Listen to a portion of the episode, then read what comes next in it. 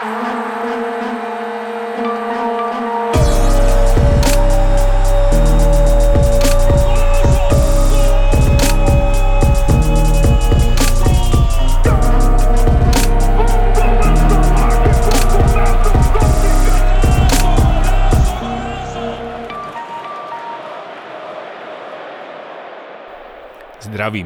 a vítám vás u nového Outsidera.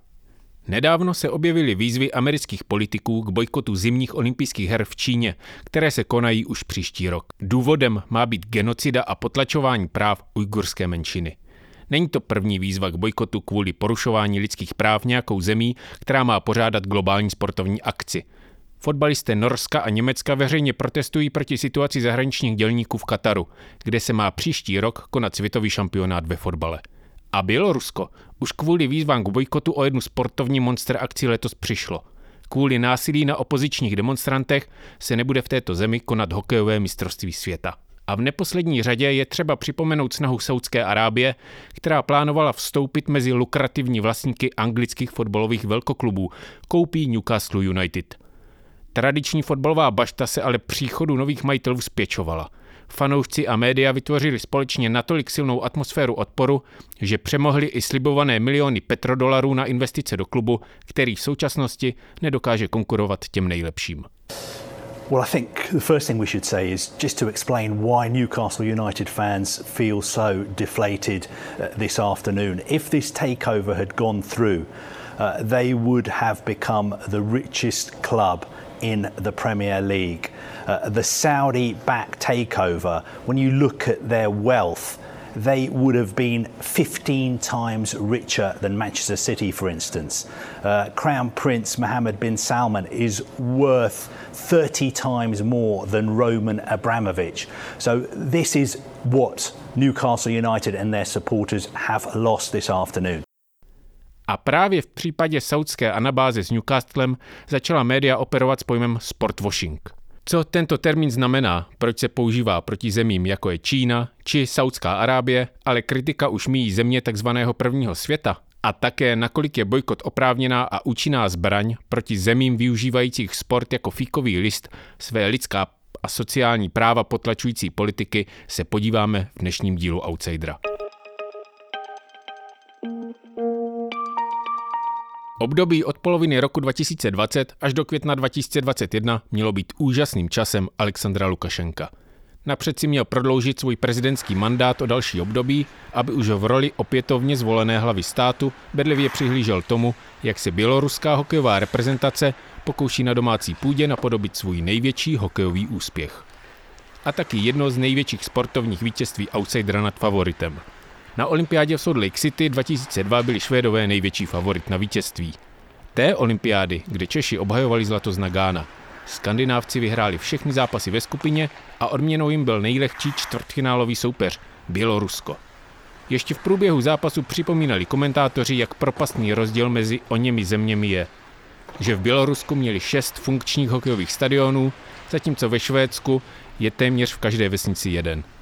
Ležerní seveřané nechali v zápase Bělorusy držet se stále na dostřel a dvě minuty před koncem za stavu 3-3 obránce Kopat vystřelil od modré a nějak důrazná střela propadla jinak vynikajícímu brankáři Salovi přes lapačku do brány.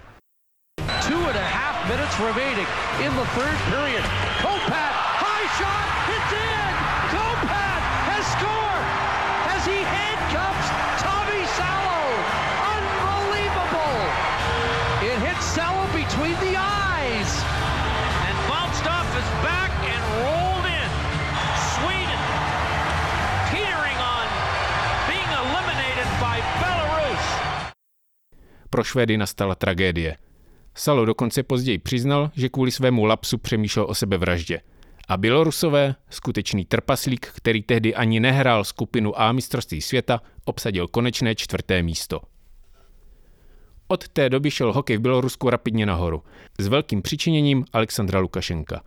Že nejde o pouhé přání, ukázala výstavba luxusní Minsk arény, otevřené v roce 2010.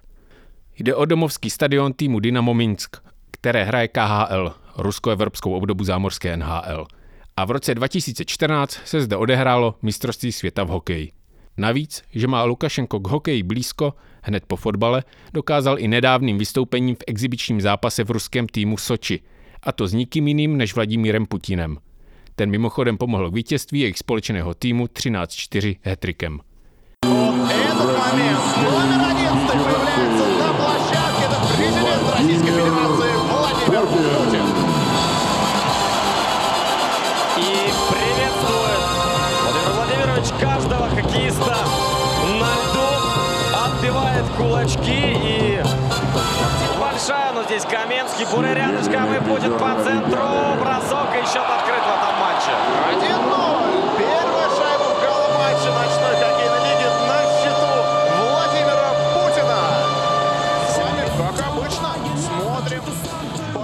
A letošní šampionát ve spolupořadatelství s Lotyšskem mělo být dalším vrcholem Lukašenkova působení ve světě ledního hokeje. Jenže loňské prezidentské volby, obvinění z volebních podvodů a následné represe vůči demonstrantům, tisíce začených a násilí přinesly velkou kritiku ze strany západu. Jenže ekonomické sankce a politické vendety nemají takovou sílu represe jako sebrání hokejového pořadatelství. A nejaktivnější v tom byli Švédové a Finové. Země, které každoročně patří k medailovým aspirantům, se pomalu odhodlávaly k bojkotu běloruského šampionátu. René Fázl, švýcarský zubař a dlouholetý šéf IIHF, dlouho tento nátlak odmítal jako nemístnou politizaci apolitického sportu. V kontrastu s tím ale byly samotné Lukašenkovy výroky na adresu sportu. Na svých webových stránkách vyzdvihuje podporu sportu jako nezbytnou součást vůcovství – tento sportovní makiavelismus podpořil explicitně i definováním sportu jako ideologie nezbytné k vládnutí. Při setkání s čelnými orgány země, kde žádal zvyšování milionových investic do sportu, v nichž mají jako země šanci na mezinárodní scéně uspět. Ostatně podobný plán zosnovalo v 70. letech NDR, což mimo jiné znamenalo nezaměřit se na fotbal, protože v něm byla až příliš velká globální konkurence. Tlak na odebrání letošního šampionátu hraného na přelomu května a června sílil.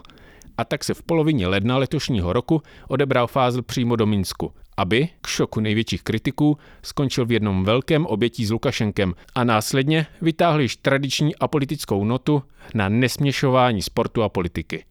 Navzdory tomu, že Lukašenko vzývá sportovní diplomaci jako hlavní politický nástroj vládnutí. O pár dní později bylo všechno jinak a Bělorusku byl domácí šampionát odebrán.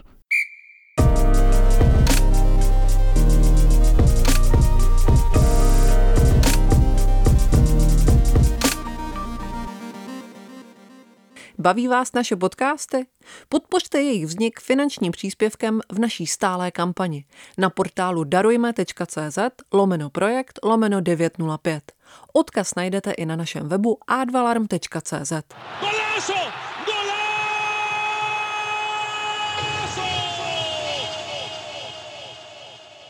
Hlavní sponzor šampionátu Škoda Auto oznámil, že turnaj nebude finančně podporovat, pokud bude spolupořadatelem Bělorusko. A tak se šampionát nakonec celý uskuteční v Lotyšsku. Není náhoda, že celou záležitost rozsekla ekonomická stránka věci. Ostatně už v loňském roce, kdy se měl konat šampionát ve Švýcarsku, odolávala IIHF zrušit ho navzdory v podstatě nemožnosti v tehdejší koronavirové situaci v zemi turnaj uskutečnit – Fázel a Spol totiž čekali na rozhodnutí pojišťovny, u níž bylo případné zrušení šampionátu z důvodu vyšší moci pojištěno. Až po oznámení, že pojistku proplatí. A to v luxusní výši 332 milionů korun, což dělá z neuskutečněného turnaje paradoxně ten historicky nejvýdělečnější. Stejně tak není náhoda, že to byl firemní korporát, který se rozhodl na základě morálně etického principu zasáhnout – Právě firmy dbají o svůj veřejný obraz. Ne náhodou investují do PR a marketingu obrovské částky, ne náhodou sponzorují právě sportovní události. Zatímco právě u firm, nebo spíše jejich kritiky, se vžil termín greenwashing, upozorňující na to, že zdánlivá ekologičnost zelených výrobků a služeb ve skutečnosti maskuje jejich skutečný environmentální dopad a vylepšuje jejich reputaci v očích světové veřejnosti, u sportu se objevil termín sportwashing – doslova umývání sportem, se týká autoritářských států, které hostí sportovní mega události k vylepšení své mezinárodní reputace a odchýlení pozornosti od jejich nakládání s lidskými právy. Přesně jako v Kataru. If this was a taste of what fans can expect at the World Cup in 2022, then Qatar impressed. A dazzling opening ceremony launched its first purpose built stadium in Al Wakra. And keen to demonstrate its global appeal, organisers of the tournament invited international legends to watch the show. Mělo to být přelomové mistrovství světa ve fotbale. Poprvé v arabské zemi, poprvé v muslimské krajině, zároveň v nejmenší zemi, která kdy mundial hostila. Dokonce tak malé, že aby zaplnila hlediště při sportovních událostech, platí zahraničním pracovníkům v zemi za to, aby fandili v hledišti. Nejde jen o unikátní mezinárodní akci typu Světový pohár v beach volejbale jako v listopadu 2014, kdy se právě v souvislosti s odhalením o něch 150 placených fanoušků v tomto konkrétním případě zjistilo, že placení fanoušci chodí i na regulérní utkání fotbalové ligy za 4 libry za zápas.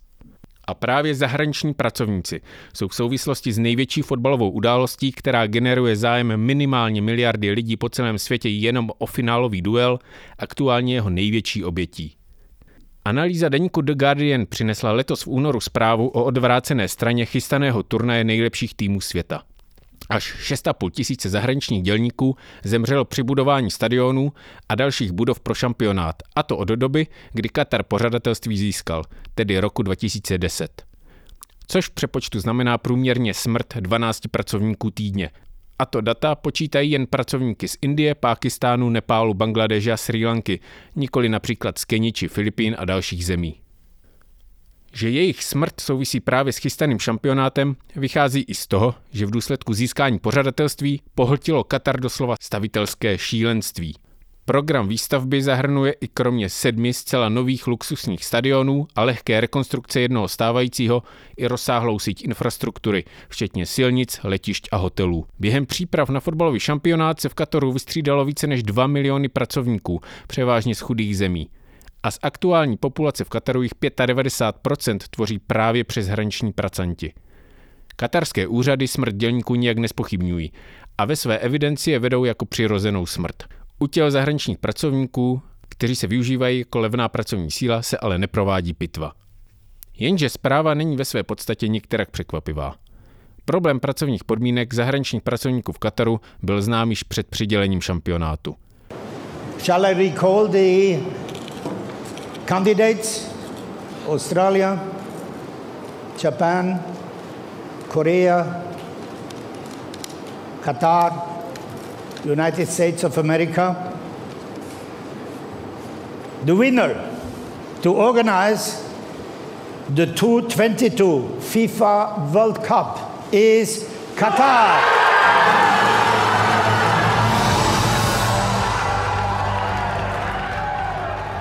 O to větší šok tehdejší rozhodnutí Mezinárodní fotbalové federace FIFA způsobilo. O to menší šok způsobilo odhalení, že mistrovství světa katarská vláda získala prostřednictvím korupce. Ostatně už samotná volba v roce 2010 byla podivná v několika ohledech. FIFA bezprecedentně rozhodla o pořadatelích hned pro dva šampionáty najednou. Jeden v Rusku a následující o čtyři roky později v Kataru. Podle amerických žalobců se jednalo o korupci v obou případech. Katar prý za příslip úplatků zvolili tři jeho američtí funkcionáři. Vyšetřování amerických žalobců se týká i televizní společnosti Fox, která údajně získala vysílací práva na mistrovství světa 2018 a 2022 také pomocí úplatků. Americká angažovanost v tomto případě ale může souviset nejen se snahou o dosažení práva a spravedlnosti pro všechny, ale také s tím, že to byly právě Spojené státy americké, na jejichž úkor Katar šampionát překvapivě získal.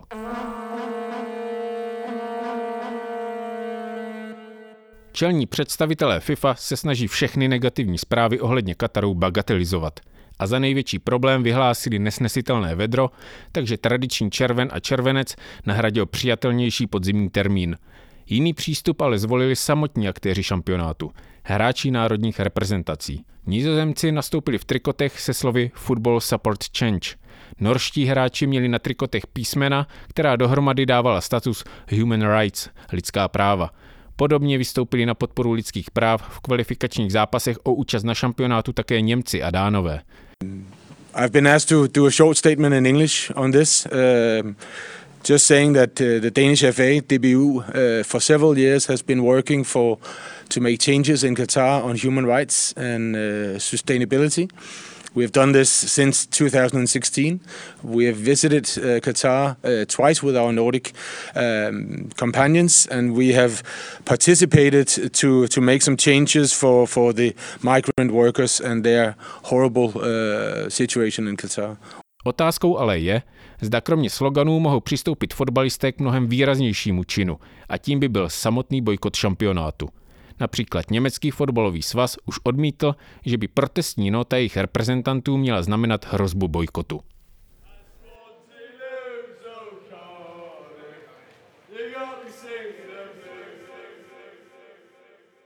Strach z bojkotu ale přetrvává.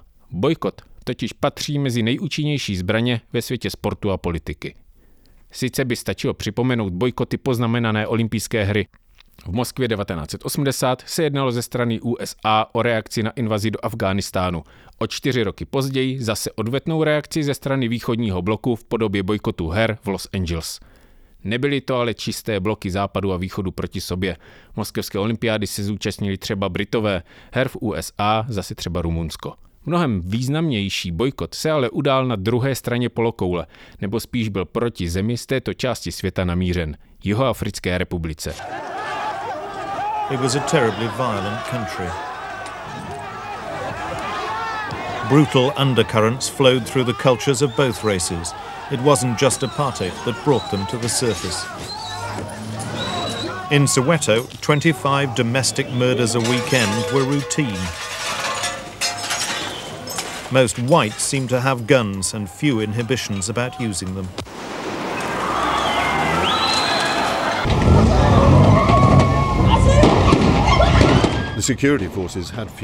Apartheid, který v této zemi od roku 1948 vládl a znamenal rasovou segregaci, se dlouho nezdál být pro účast země rozlišující čtyři rasové skupiny, bělochy, černochy, barevné a indy, žádný problém.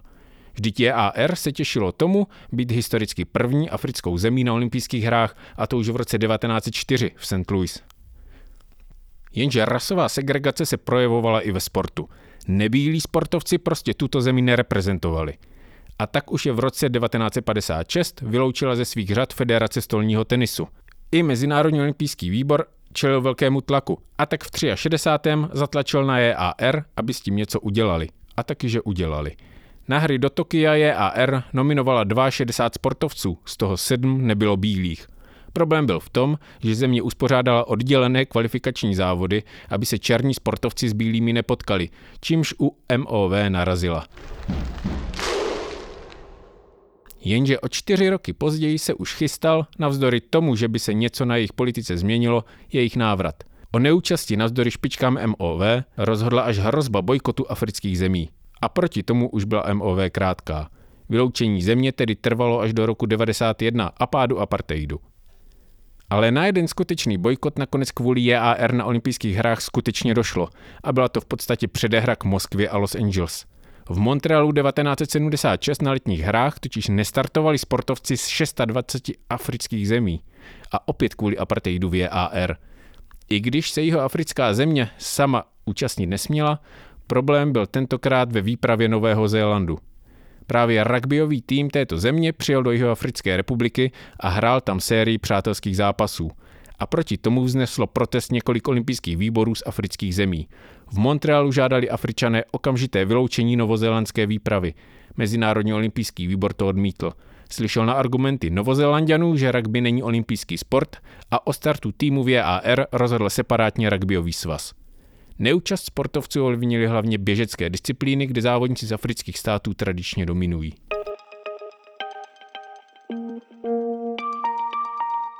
A právě případ JAR ukázal nejen význam a především sílu bojkotu, ale také, že není možné oddělovat politicko-sociální fungování dané země od světa sportu jako něčeho zcela autonomního a nezávislého – byla to rasová segregace, která rozhodovala o tom, kdo bude moci jeho Africkou republiku reprezentovat, nikoli sportovní výkonnost.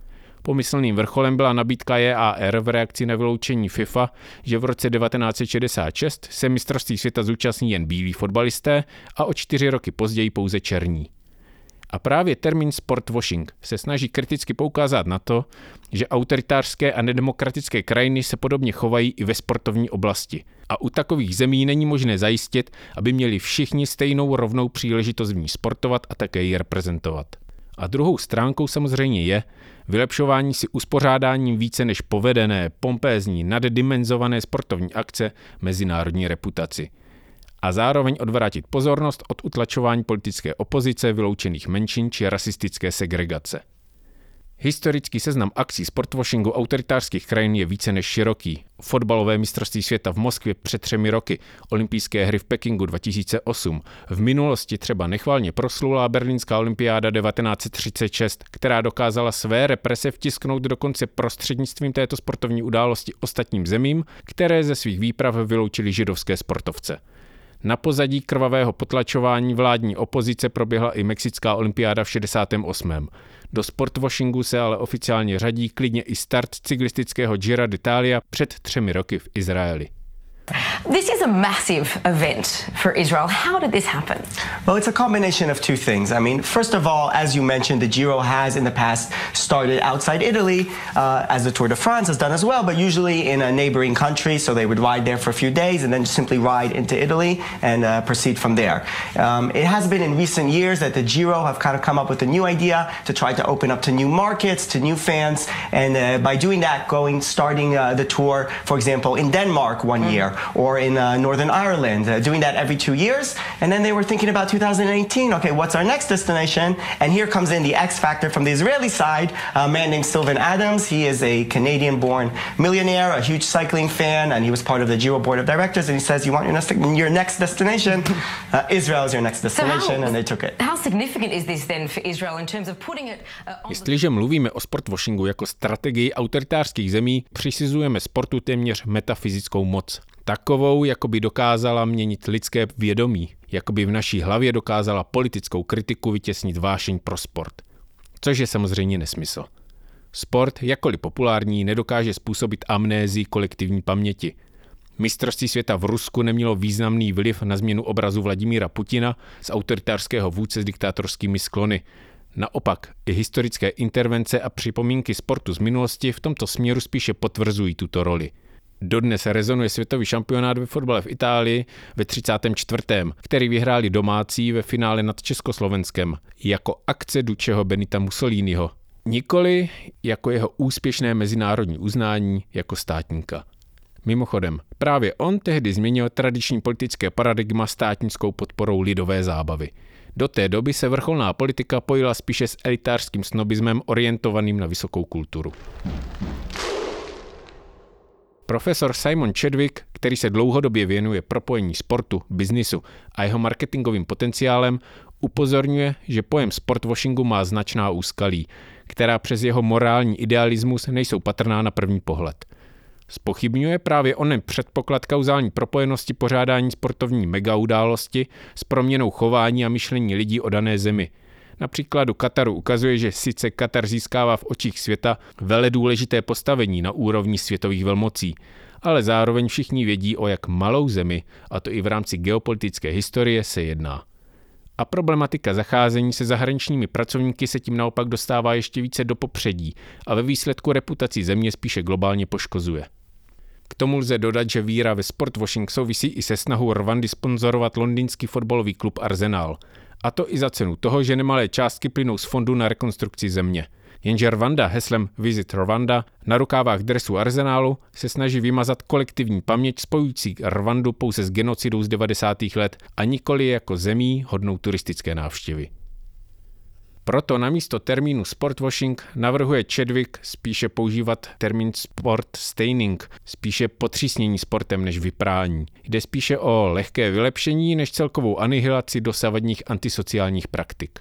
A Chadwick se ptá, proč se naše pozornost v případě boje proti sportwashingu ubírá pouze směrem na země typu Čína, Rusko či třeba Azerbajdžán. Proti němuž se zvedla obrovská kritika, když začal sponzorovat španělský fotbalový klub Atletico Madrid. A proč pozornosti unikají státy jako Spojené státy americké či Velká Británie? Podle konzultační společnosti Populus se anglická fotbalová Premier League těší nejpozitivnější reprezentaci země v očích světa. Není to jasný příklad sportwashingu? Ptá se Chadwick. A odpovídá si otázkou, kdo rozhoduje o tom, kdo je sportwasher a kdo není. A dochází k tomu, že se zde uplatňuje euroamericko-centrická perspektiva, kulturní optika západu, která na základě kritiky jiných zemí buduje a obhajuje vlastní perspektivu jako jedinou správnou a univerzální. Že v Lesčem uhodil hřebíček na hlavičku, ukazuje třeba dvojí měřítko v evropském fotbale – Zatímco majitel Chelsea Roman Abramovič často čelí kritice, především kvůli svým blízkým stykům s Vladimírem Putinem a je dehonestován právě z této perspektivy, mnohem blahoskloněji se přijímají restrikce UEFA vůči Bazilej, protože na jejím stadionu během zápasu Ligy mistrů se svěsili ze střechy aktivisté kritizující ruský Gazprom. Výsledek? Zavřený stadion a masivní pokuta pro klub. Média v tomto případě kritizovala nemístné zanášení politiky do apolitického sportu. Mimochodem sankce nesankce, UEFA na ruského sponzora v podobě Gazpromu nedá dlouhodobě dopustit. Ostatně v tomto případě opět připomíná svoji neutralitu jako neziskové organizace, která nedělá politiku, ale sport. Neznamená to ale, že se v důsledku relativismu a nejasností má od kritiky sportwashingu zcela upustit. Problém dvojích měřítek spíše ukazuje, že kritika se míjí účinkem, protože není dostatečná. Kritika korporace Nike, že využívá k výrobě svého sportovního zboží čínských továren, v nichž pracují Ujgurové, muslimská menšina čelící ze strany čínského režimu tvrdým represím, je zcela oprávněná. Jenže, jak už se v minulosti nejen u této značky ukázalo, nemá problém si umít ruce promptním přesunutím továrny do jiné části světa. Problém, kterým ale v jejím případě je, že vyhledává výrobu s nejlevnější pracovní silou nemizí a právě levná pracovní síla zajišťuje nízkou cenu zboží pro evropské trhy, kde si kritici proti ujgurských praktik mohou s čistým svědomím kupovat další zboží za levno. Nikoli za cenu, která by odpovídala skutečné ceně lidské práce zajišťující výrobci spravedlivou odměnu za práci.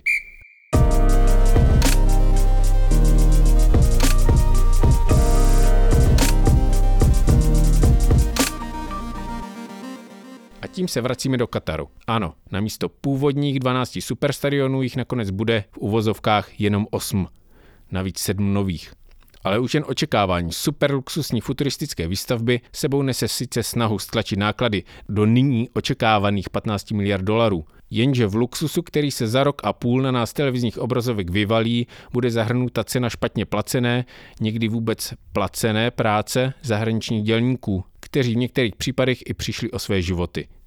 Chtít po českých fotbalistech bojkotovat tento šampionát ovšem možná ani není třeba. Český fotbal trpí dlouhodobým syndromem, kdy se na světový fotbalový šampionát dostává pouze výjimečně. A otázka morálních kvalit není v tuzemských lučinách na prvním místě. Ostatně i český hokej se odmítal připojit k výzvám bojkotovat Bělorusko a čekal do poslední chvíle na rozhodnutí IIHF, které poté s jistou dávkou uvolnění, ale i pokrytectví přijal jako správné rozhodnutí. Ostatně není samo Česko v rámci euroamerického sportovního prostoru onou zemí s levnou pracovní silou, kterou prodává do zahraničních západních soutěží? Tak to je z dnešního dílu Outsidera vše. Na závěr bych vás chtěl vyzvat, že na facebookové stránce Outsidera je prostor pro vaše dotazy, komenty a feedback. Díky, že nás podporujete. Takže sportu zdar a alarmu zvláště.